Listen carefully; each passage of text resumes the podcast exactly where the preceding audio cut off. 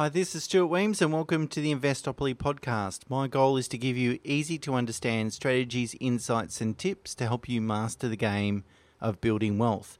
And in this episode, I'd like to talk about what does financial advice cost, uh, which is obviously a subject as a financial advisor that's near and dear to my heart. Um, obviously, uh, price is what you pay, but value is what you receive.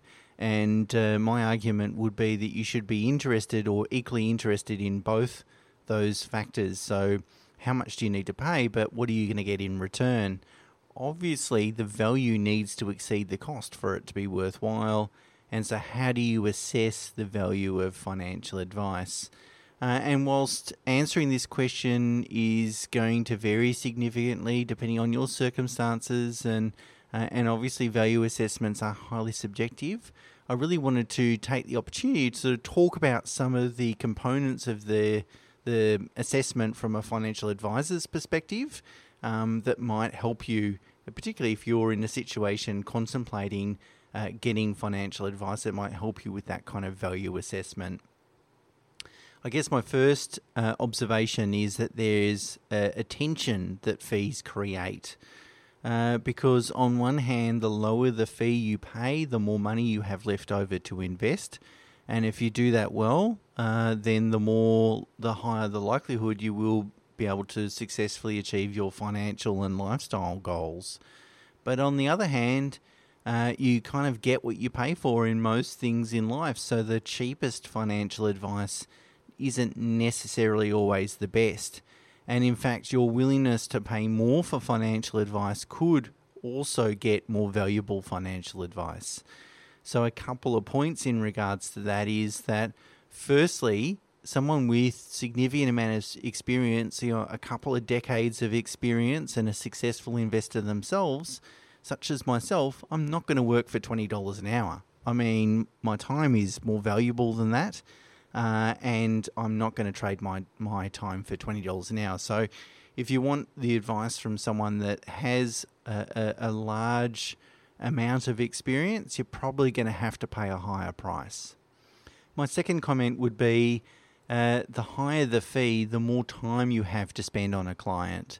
Um, and the more thinking time you have, the more analysis you can do, and so forth.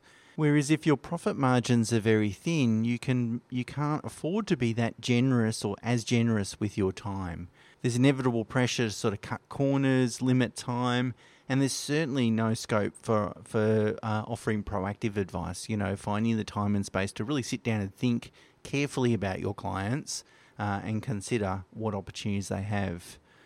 Uh, and then thirdly, the the greater the uh, quantity of human and economic resources a firm has, the more they can invest in their people and systems to continually improve the value that they provide. Uh, so they should be reinvesting monies and resources in uh, better research, more analysis, more training, and more time just really thinking about the issues at hand. And so the truth is, because of this tension, we must find a balance. Uh, so when I say we, it's really you must find a balance, of course, that you need to um, pay as low a fee as possible, but not too low that it risks undervaluing the advice or cutting the value of advice.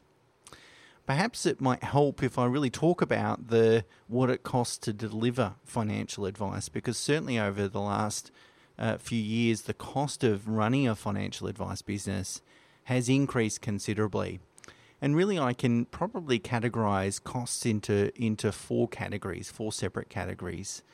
The, the, the categories are staffing, compliance and risk, uh, overheads, and profit. And let me just talk about um, each of those. So, staffing's uh, pretty self explanatory. Uh, you know, an advisor, uh, if it's a business that needs to employ an advisor, if the advisor runs and owns the business like I do, uh, then you, you, still have to, um, in your fee levels, take into account what is a market level of remuneration. Uh, and then you need support staff naturally, people that help you with your researching, help you with your analysis, uh, people that can. There's a, a, a, significant amount of administration and compliance involved in running an advice business.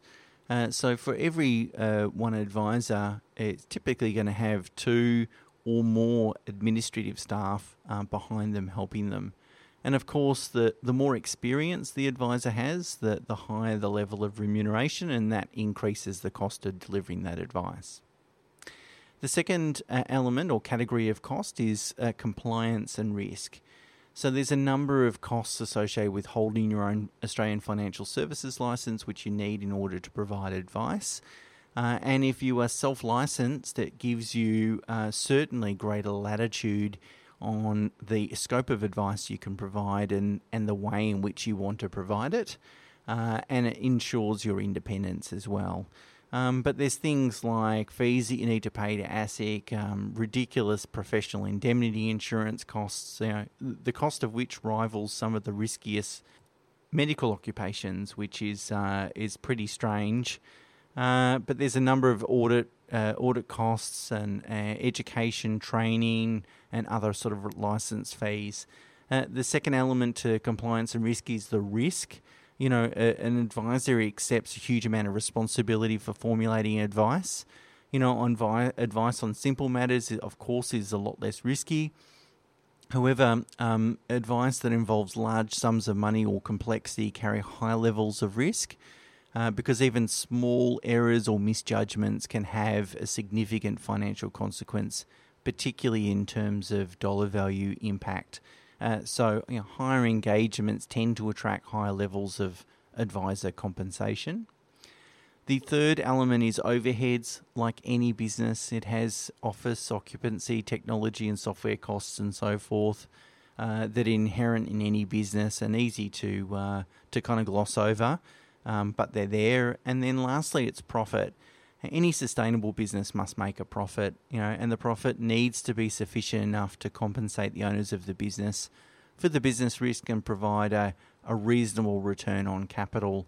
Uh, profit isn't the reason why I go to work, but it's a necessary consequence. I can't run a business at a loss. That is not a sustainable proposition, and ultimately, uh, in order to serve my clients, I need to have a sustainable business. So, really, there's staffing, compliance and risk, overheads, and then profit. Uh, if you start thinking about those costs, you can start to really assess or, or get a le- uh, an idea of you know the cost of delivering advice. Uh, uh some industry consultants have you know estimated uh, costs, and I have some links in the show notes naturally. Um, uh, one recent article put uh, three and a half thousand dollars as kind of the average or minimum fee that an advisor needs to charge. Uh, other people are saying that it costs around six and a half thousand dollars to deliver a statement of advice. Uh, I would say that our sort of compliance risk and overhead cost per client is about two thousand dollars a year. So that's that's a cost that needs to be met before we even do one bit of work, and it shows the ho- overhead and that sort of compliance element of costs um, are significant. In terms of what an average fees, that's really difficult because it depends on you know the, the, the fee structure and the advisor and the client and the complexity and so forth. But as a very very broad range, I would say most advisors charge between three and twenty thousand dollars per year. Of course, if you're paying twenty thousand dollars, there's got to be a lot of money involved or a lot of complexity. Uh, and, but three thousand uh, dollars might seem uh, like a big fee for someone that doesn't have that much complexity. Um, uh, but it but the problem with it is that there's a, a base level that you kind of need to get past. Uh, there needs to be enough scope uh, for an advisor to add value to your situation. And this is one of the key things that we really look at. I look at very closely when contemplating taking on a new client. So if there's not enough scope to add value, then it's going to be really difficult to offset the fees. You know, someone who's got a very simplistic situation or they just need a little bit of once off advice, there's just not enough value proposition, not, not a big enough value proposition to say, hey, you've got to pay me $3,000 a year. So, I mean, consider someone with a $200,000 share portfolio. You know, 200 grand, it's not a small amount of money.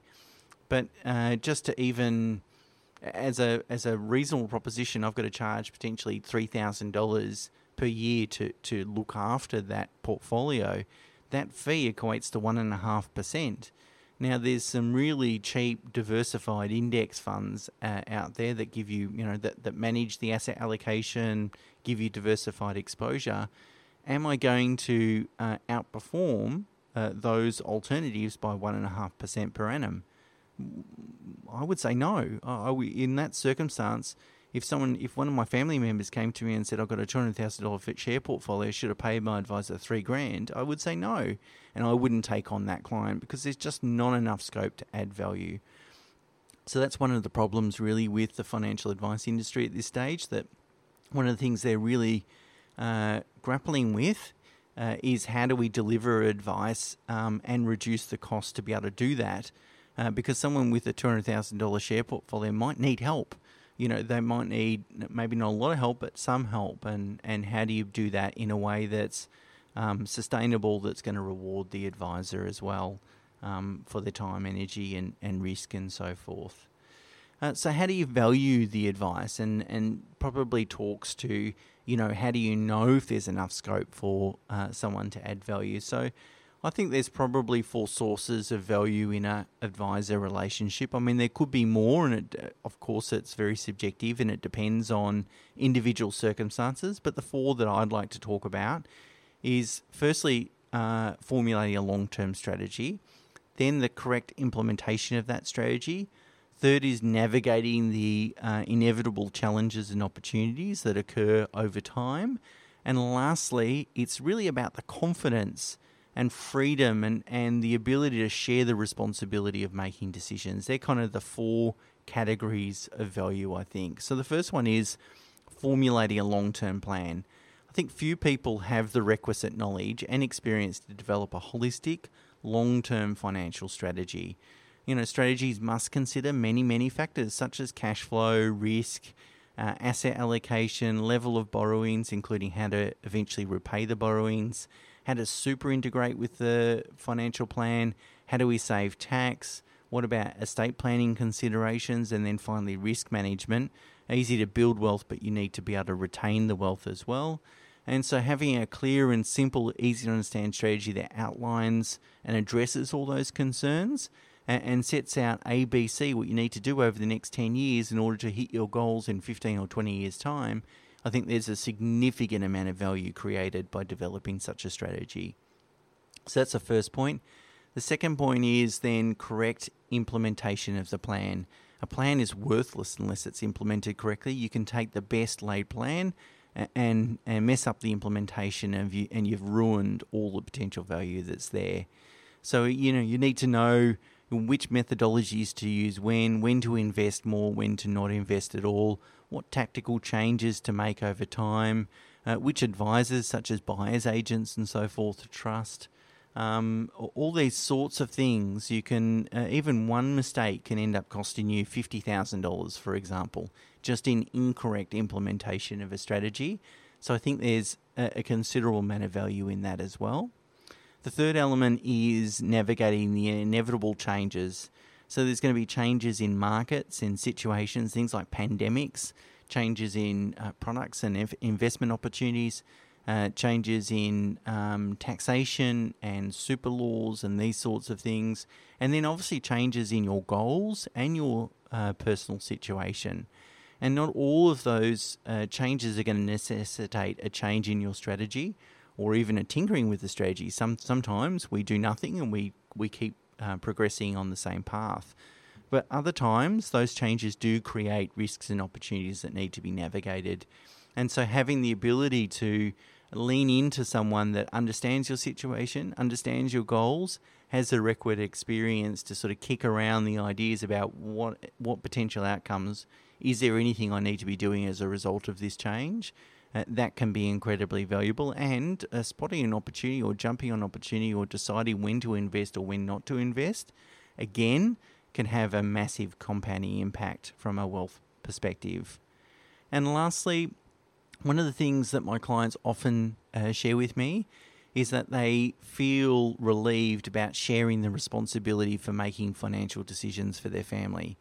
So they realize that some of the responsibility um, no longer, at least all the responsibility no longer rests on their shoulders, and they can share some of that burdensome obligation. the ability to um, to to outsource some of that to to get counsel to um, to make sure you've got you know a, a, professional that's saying yes, that's the right thing to do. You're on the right track. Um, really reduces some of the stress associated with it. So they're sort of the four categories, I guess, of where value could arise.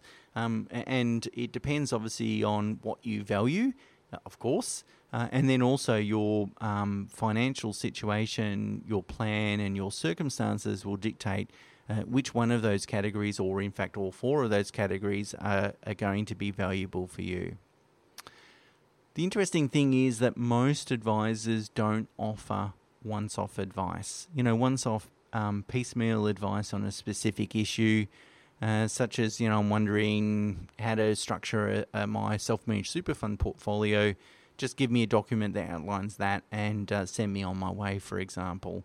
Uh, most uh, advisors really aren't interested in that work, and we rarely do it, um, particularly if they're not an existing client of, of our business.